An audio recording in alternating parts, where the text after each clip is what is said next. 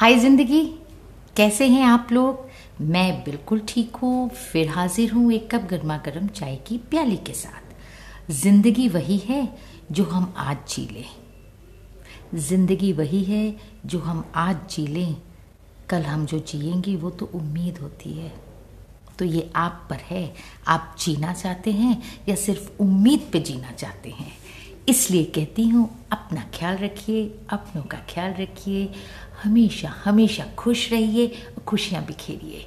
Bye till the next time